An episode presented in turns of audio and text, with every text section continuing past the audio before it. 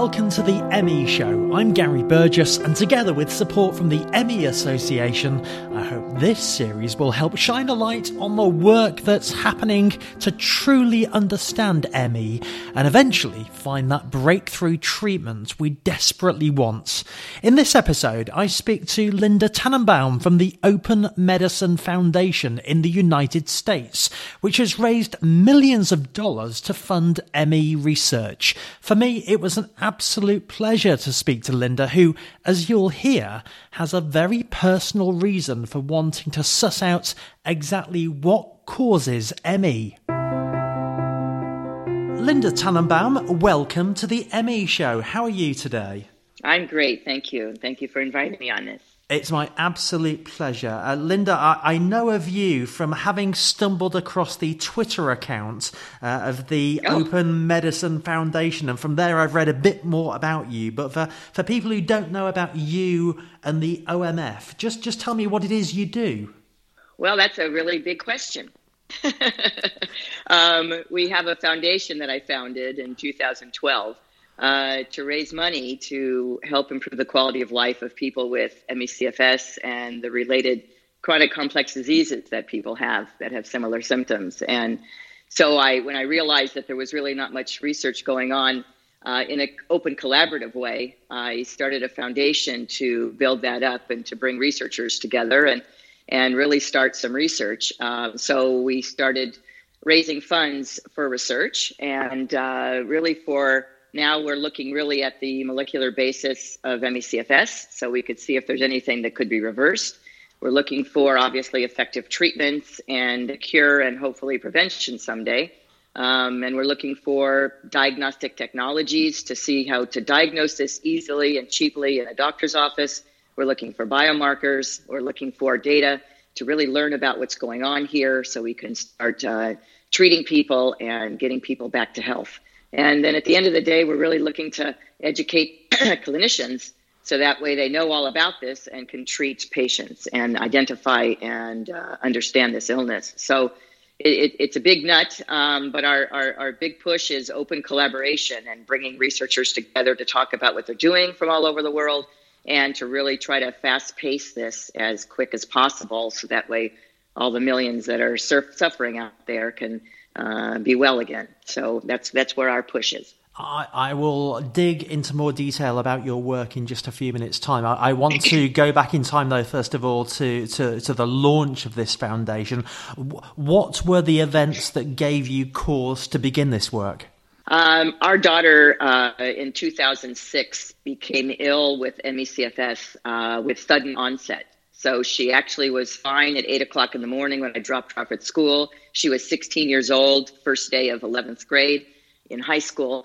And uh, 20 minutes later, she called me and told me that she wasn't feeling well. And of course, we just thought it was not feeling well that day. And uh, and about uh, uh we told her just uh, stay in school, and if she feels sick enough, go to the nurse's office. And about half an hour later, they called us from the nurse's office, and they thought that she was maybe having a heart attack. And so she became sick suddenly, and um, from there the path began. And uh, we went from I have thinking it was cardiac problems to neurology problems to 20 different doctors to find out why she was getting sicker and sicker and sicker, and why she couldn't sleep, and all the symptoms that unfortunately people can relate to. And uh, about five months later, after going to all these doctors, she was finally diagnosed with something called chronic fatigue syndrome that was called the, in those years. And, uh, and it opened up a whole door now that she had a diagnosis. And when I started looking at this and trying to find out, I'm sure there's, there's doctors who treat this, and I'm sure there's answers out there, but I'm just a parent with a daughter uh, who's sick. I found out that there really wasn't much going on, and there was nobody looking for treatments and nobody looking how to diagnose this thing. And um, my background was laboratory medicine and laboratory diagnostics, and so I was able to do every laboratory test that we had in our clinical laboratory, and they were all normal. And I knew my daughter was very, very sick, so we started pursuing whatever we could do and whoever we could find, and whatever treatments we were recommended with her and uh, and then I realized and told her while she was in bed, and she was bedridden. She was severe and she was bedridden uh, for the first year. I said, as soon as you get out of bed, and I'm not your caregiver anymore, my husband and I, um, I said, I'm going to start a foundation to figure out a better way to diagnose this thing so people don't have to go to so many doctors and we have to find a treatment because nobody is doing research to look for a treatment. So uh, we were blessed that she ended up improving little by little by little. And um, she's now, she was 16 then and she's now 28. And uh, she's doing quite well with her life and um, able to live with this she needs a cure, but she needs, but she's able to live with this. And I was able to go out and do exactly what we said we would do: start a foundation and uh, start looking for a way to diagnose this and treat this. So we are basically parents on a mission, and uh, found out while I was doing this that there were millions and millions that had this all over the world, and um, and that nobody, uh, uh the, the doctor community, most doctors didn't know about this um, we had all the stories too that the doctors didn't believe us and thought that we as parents were causing this. And so the stigma began besides the illness. And, um, and then I started meeting a lot of people. And the more people I met, uh, the more I realized that this illness is everywhere. Um, I'm in the United States, so it, we found out it was in every state. It's in probably every country. Um, at this point, we have people in our database over a hundred different countries, and uh, so it's really everywhere. And when I found that out, um, I realized that I really have to take this to another level. And in 2014, I joined forces with Dr. Ron Davis at the Stanford Genome Technology Center and said, we, we have got to bring on a larger research team and we really have to raise a lot of money and, and do some open collaborative research that needs to be progressed quickly. So I said to him, if you bring the researchers, I'll bring the funding. And that's what we did. So he brought on, um, at the time, uh, three Nobel laureates and uh, six National Academy of Science members to our board, our scientific advisory board. And we started building up a team and started, I started out funding, raising, raising funds um, slowly but surely uh, to, uh, to start some research projects. And, uh, and that uh, so we're now six and a half years out, and uh, we're involved with a lot of research projects right now that we'll talk about. Linda, you, you make this sound like the easiest thing in the world. Oh, I'll wake up one morning, I'll start a foundation, I'll find some of the best medics on the planet, and I'll raise a shed load of money. are, you just one of those people who, when you get the bit between you, your teeth, you're, you're just determined to do something? Well, I, I, part of my personality, yes, annoys a lot of annoys a lot of people that way. But uh, but truthfully, most importantly, I'm a parent on a mission with a sick daughter, and uh, it gives you a different type of adrenaline and passion um, and mission of of my life. I mean, my life changed completely. I was not in the fundraising world. I was I was not in the nonprofit world and uh, it totally changed what I was doing with my career in life because of it. But what drives me, of course, is I'm a parent. I'm I'm I am healthy and I'm able to do this. And and truthfully, uh, between you know Dr. Davis and I, we feel like we have the responsibility to do this because we we can do what we can do, and nobody else was doing this. And so at the time, and so uh, since then, of course, p- other people have gotten involved with research um, but uh, it felt like we we had we had to do this, and um, and and when you say if it's if, if it's if it's not us, uh, who who's going to do this? Um, so um, we just it, it, it's basically we're on a mission, and and it really uh, kicks the adrenaline going twenty four seven. We haven't slept since. Mm. I, I wonder how you do get that fundraising ball rolling though, because there are there are certain illnesses that are higher profile, that have a better understanding, that have a strong emotional link with people in society generally. I instantly think of cancers where people understand it, or some other better known childhood illnesses where people can empathise. But with ME, it's it's so under the radar. It's so both misunderstood and misrepresented that that getting that fundraising going, I imagine, is a very difficult thing to do. Uh, it is a very difficult thing to do. Um, when I first started, and it's a very, very good question the way you asked it. When I first started, I went out to the public, um, which is really who funds cancer and ALS and MS type research. And I, I went out to the public to try to do that, and I was not successful. So I basically uh, turned towards the patient community. And um, unfortunately, those who are suffering and those families who are caregivers are the ones who've had to fund this. Um, but I realized that with this illness, until it really does become mainstream, um, our big funding was going to be from people who know know friends and family that could afford to help fund this, and that we had to fund it uh, from the bottom up, from small donations that added up to a lot due to volume, and from larger donations uh, from families and friends that could afford it that understand the illness because they have a loved one uh, that is ill. And so we, I, I switched basically my focus from the public to the patient community. And, uh, and to this day, we're getting our funding really uh, pretty much from the patient community um, at large. And, and, so we build that up. That's what we're building up. On. And just give me an idea of, of, of, how much money you have raised or are raising. I mean, what, what sort of sums of money are, are you a, able to get together to fund this research? Well, um, since 2012, we raised we've raised a little over 18 million dollars so far. Wow! Um, this this particular year, 2018, was our banner year because we we raised a little over nine million.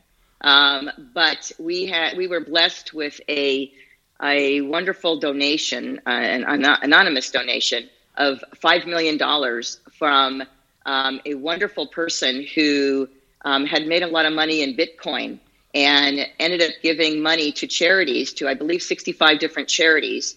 And we we were um, encouraged um, by the patient community and a lot of the international patient community. Um, um basically, um, uh, commented in our favor to this this person who wanted to give to charities and helped us uh, become um, uh, up front and center with this uh, particular uh, person. And this person ended up giving us five million dollars. They they had heard about the disease, but they were not affected themselves. Uh, but while they were looking for to give to different charities, decided that we were one that they were they felt uh, they wanted to support, and they gave five million dollars to three different charities out of the 65 that they gave to, and we were one of them. And it was wonderful because it really changed the landscape of our research, and we were able to uh, expand our research tremendously um, uh, th- uh, this year coming and, and, and last year. So, so that's that's why we were able to do that level. But on top of that, we raised four million dollars from the patient community as well last year, and we hope to double that this year because I have I have a goal to raise you know fifty million dollars a year for research uh, because we really have to do that level um, uh, and step this up. That is just incredible. There are some amazing and, and, and generous people in this world, and, and, and then people with the tenacity like you to, to tap into that. Right, let's, let's move from money in to money out. The money comes in, the money goes out. What is research? What, what, what do you actually do then when you are funding projects? Well, we we have a, a scientific advisory board, uh, and our director is, like I said, Dr. Ron Davis. And so, uh, basically, we have a have created a, an MECFS Collaborative Research Center at Stanford uh, under Dr. Ron Davis, with a whole team at Stanford that's looking at this, and we're doing different research projects with that team there at Stanford uh, that we're funding. And uh, and then this past year, we we launched um, an MECFS Collaborative Research Activity Center at uh, Mass General Hospital at uh, Harvard Medical School, under the co-direction of uh, Dr. Ron Tompkins and Dr. Wenzhong Xiao, and um, they're on our scientific advisory board as well. And they're pulling together researchers on the East Coast at, at the Harvard Center, and uh, and doing uh, some projects there, and that we'll be funding and that we're that we're funding. And then we also decide uh, as a team, the the stand, the uh, um, scientific advisory board um, members decided that we funded some um, research uh, at a few other universities. We have funded research at Uppsala University in Sweden with Dr. Jonas Bergquist, and we funded some uh, research down at uh, University of California, San Diego with Dr. Bob Naviaux. And so basically, um, the decision to fund is uh, decided by the scientific advisory board that we have, And then we have a working group team that we gather with our symposium every year. Uh, I believe this year was a little over 50 members, uh, scientists that are doing re- their own research uh, all over the world, uh, and they were they came to our our symposium, our science days, uh, to discuss what they're doing. And then we this year um, hope to fund some of that research. Um, so basically, we're funding research. Um, um, of, of all different types because since we don't know a lot about this, we're funding really different areas to gather information, to gather data, and really to learn about this at the molecular level. So uh, we're funding research that fits into that realm of data gathering, and we fund people. Uh, we only fund people who openly share their results with the researchers. Uh, this um, this next question sounds really easy. I suspect the answer is far from easy. Um, do you feel like we're making progress? Do you feel like we're getting anywhere? that's, that's a very good question, and you're right. It, it, it's a complicated answer. Um, so, looking back at 2006 to now, yes, we are millions of miles farther than we were then. Um, however, we're trying to cure an illness, and, and there's so much to learn, and and we we don't know yet enough about the illness to um, say that we understand it yet. So, as a parent on a mission, we're not close enough. We want treatments already to be able to give to the the world at large. Um, however, there's a lot being learned about it, and there's a lot of focus that before we were looking at the uh, the whole big picture. And now we're focusing on certain abnormalities that are showing up in the laboratories. And so, since we're now able to focus, so are other researchers around the world able to focus. And certain researchers uh, are, are being done now in a focused way. So, we are definitely moving forward. Um, it's just that funding is a limiting factor. And, um, and when, when that happens, you end up funding project by project. And what we'd like to do instead, of course, is gather everybody together and say, whatever your ideas are, we would like to fund. And let's all meet together and discuss what those results are and throw out the negative and keep going on the positive and let's move forward together. So the dream is to, to fund it in a bigger way. And right now, project by project is being funded. So, yes, there is a lot of progress. Um, but we, we really need to jump this up and scale this up to really come up with what we're looking for, which is a cure and effective treatments. And how does it work in the United States in terms of medical funding or medical research funding uh, at government level, whether that's uh, state or federal? Is is investment happening at that level as well? And if so, are you able to tap into any of that? Uh, it's happening. It happens on the federal level with the National Institute of Health, the NIH and they're they're not funding at a big level. Uh, they're funding at a very small level, um, which is why we have to do what we're doing until they do fund at a big level. We hope they will. Um, they have funded several grants, uh, about 13 million a year last year, I believe. Um, uh, certain they have funded uh, three different centers that are doing research. They have funded a, funded a data center that is doing research. They have are doing an internal study at the NIH center uh, with patients internally. And then they've opened it up so we could apply for certain grants. We're applying for grants every quarter that we can. Um, the Stanford group got one particular grant, but these grants are small grants. They're they're five hundred thousand over five years, let's say. Um, and even though it sounds like a lot of money, it's not a lot of money for research. Um, so they're not funding in it in a big way. Um, they're funding really from from like they say like two to five dollars a, a patient when you talk about amounts of money compared to maybe four hundred dollars a patient for MS and and much more for AIDS patients and and the um, the burden that they're that they're funding at this point is extremely low and the advocates and, and, and, and us as groups are trying to get them to fund at a much much higher level um, to push this forward. Um, so we are seeking out government funding, and we need the government to step up and fund in a much, much larger way. So we're hoping that the discoveries that will happen by the research that we're funding will lead to additional funding from NIH, and then the grants that we apply for, that uh, and that others apply for. We hope that they, they the NIH funds a lot of other researchers all over. Is is that is that actually part of how the system works? Until there is some particular big breakthrough that they can see, they they won't commit all the money in the world because it's it's it's a bit of an unknown unknown. Yes, it feels like that uh, because um, you know really a lot of people still don't believe ME/CFS is a real disease, and that's that's the first hurdle. And the second hurdle is yes, we don't have a specific way yet to have a diagnostic marker. And my hope and guess is when we have that, yes, they'll they'll kick in. Where we we wanted them to help us fund discovery to find out. Otherwise, how do you even fund research to find that out? Um, but yes, we don't have anything specific for them to uh, hold on to that this is the this is this disease because of this diagnostic biomarker, and now we need to fund clinical trials. So um, we're hoping that um, uh, with all the discussions and the advocates lobbying and, and, and asking them for more funding, that help us fund this discovery phase as well. Um, but we're hoping for some breakthroughs, and so that it will kick it into high gear.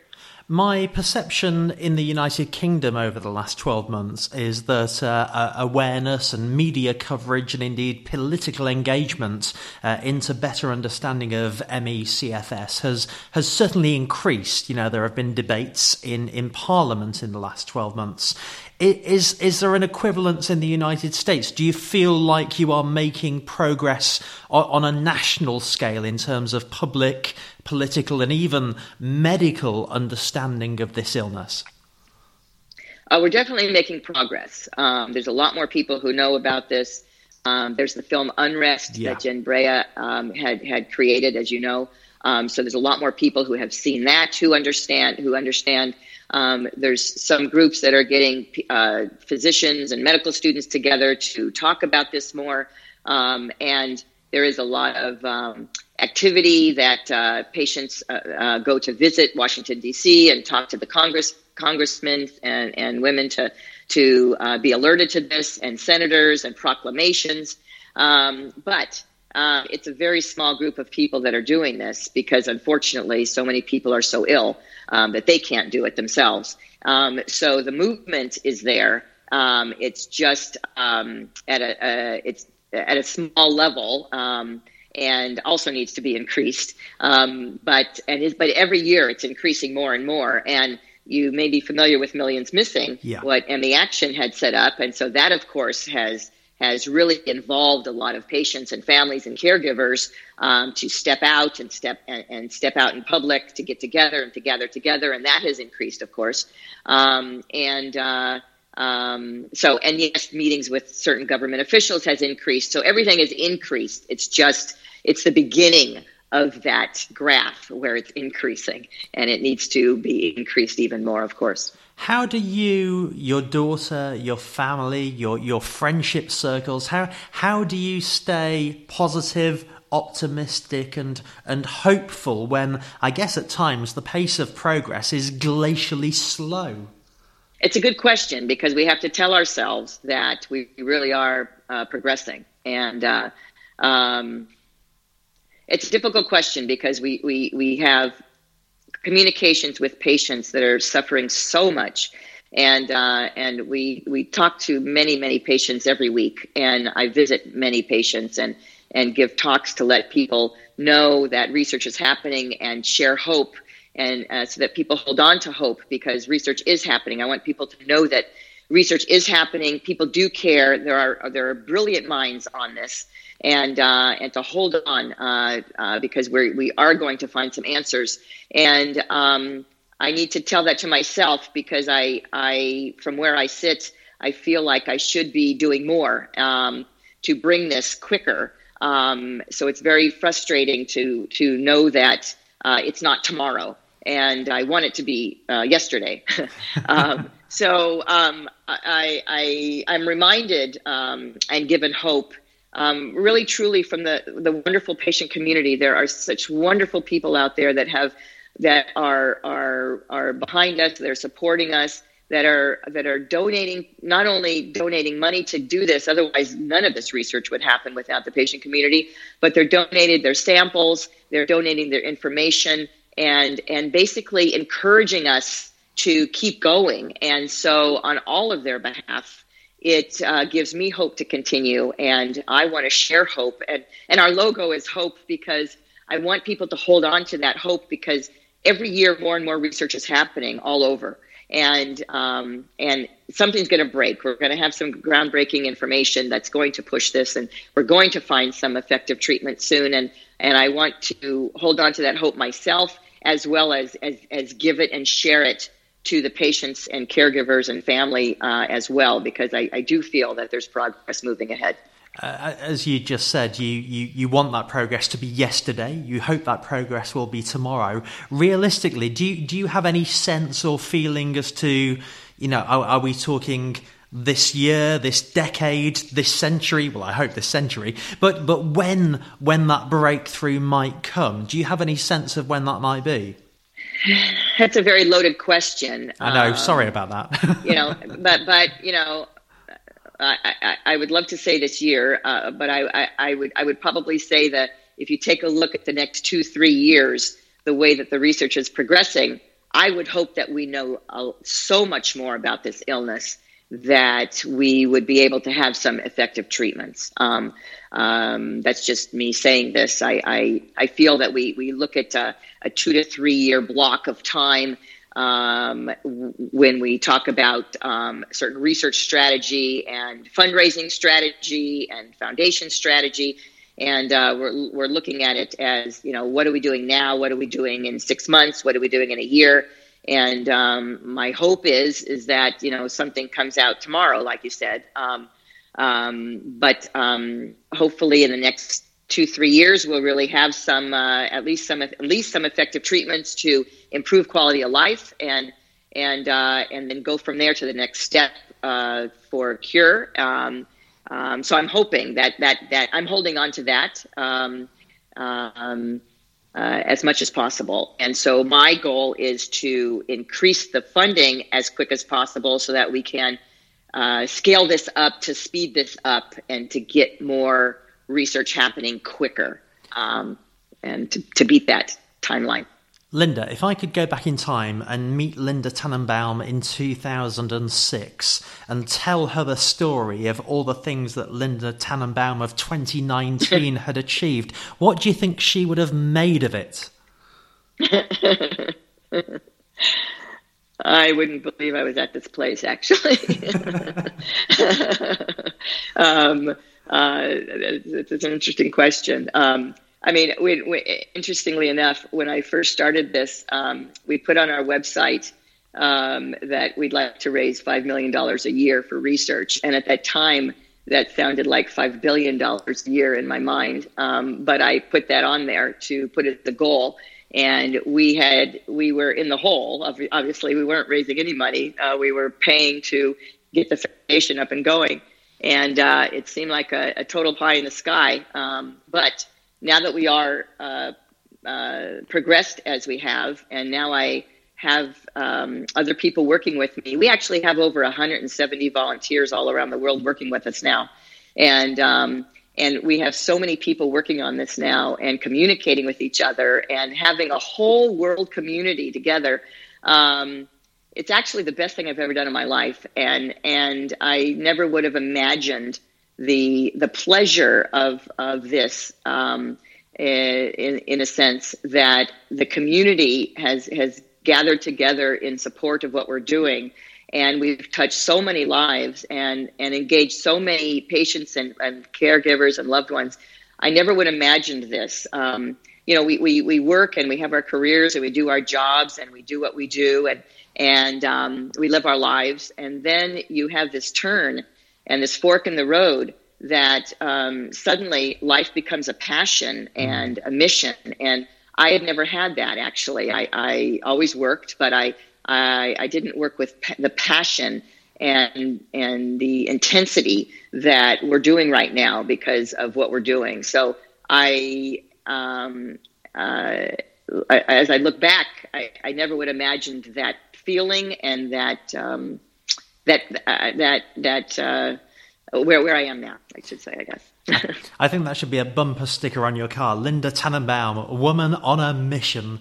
Um, um, I'd, I'd, I'd, like to end this this chat with with a shameless plug from you for for people who want to know more about what you do, for people who may want to get involved in one way or another. What's the best way for people to find out more about the foundation?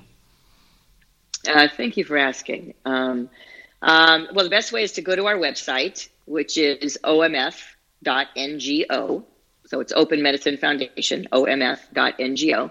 Go to our website and take a look at what we're doing and uh, share share that with others and share the hope with others that uh, that again research is happening. And if you want to get involved, we have our contact information there. Uh, you can contact us. Uh, people can contact us if they'd like to get involved. We actually have a, a get involved tag tab at the top of the uh, website, and uh, and there's areas to fill in a, a, a, form if you'd like to volunteer uh, with anything particular that. Uh, people might be um, have expertise in. We're always looking for people to help with design and graphics and website, and most importantly for our growth, to bring more funding in is communications to as many people as possible um, to know what we're doing um, and to share what we're doing. So we ask people to share what we're doing, to go onto our Facebook.